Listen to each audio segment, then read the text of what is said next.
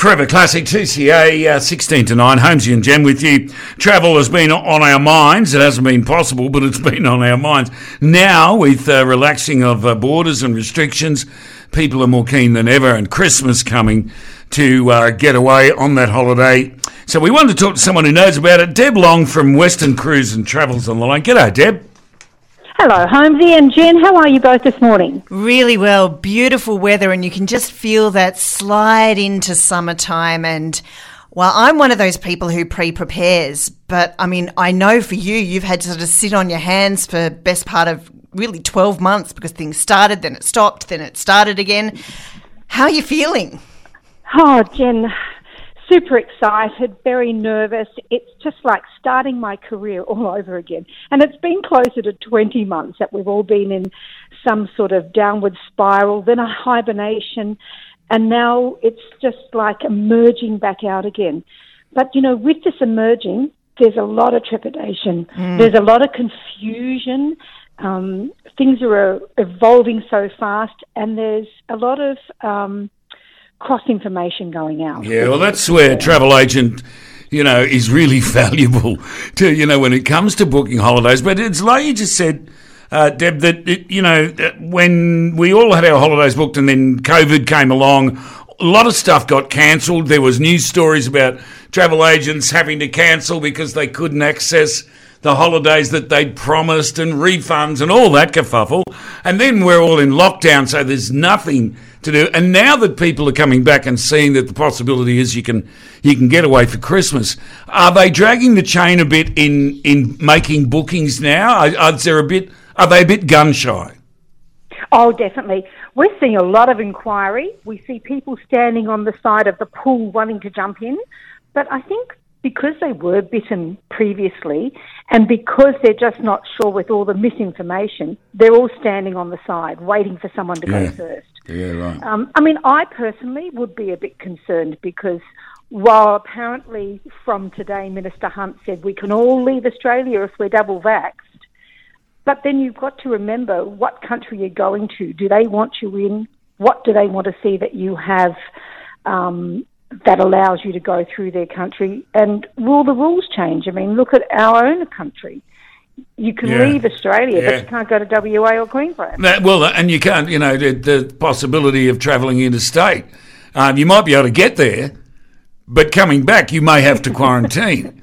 so that's, you know, that's, right. what stopped me going from, I, my family are in Victoria, basically, my two sons and, and my mum are there. But, uh, and the times that I've been able to get one way, but I can't afford to come back and, and quarantine for 14 days. I know that has changed well, now, but. That's that's very true. I mean, I managed to squeeze in a holiday to Norfolk Island, which was easier to get there than it was to get down to South Australia. yeah. Um, I'm on the other side, whereas I'm a planner into the future and I just think I'll just sort it out close at the time. But I'd rather have that thing to look forward to. That's so important. And I don't know if you've seen this, Deb. I just got these stats this morning 4.3 million Americans have quit their jobs in the last couple of months to travel.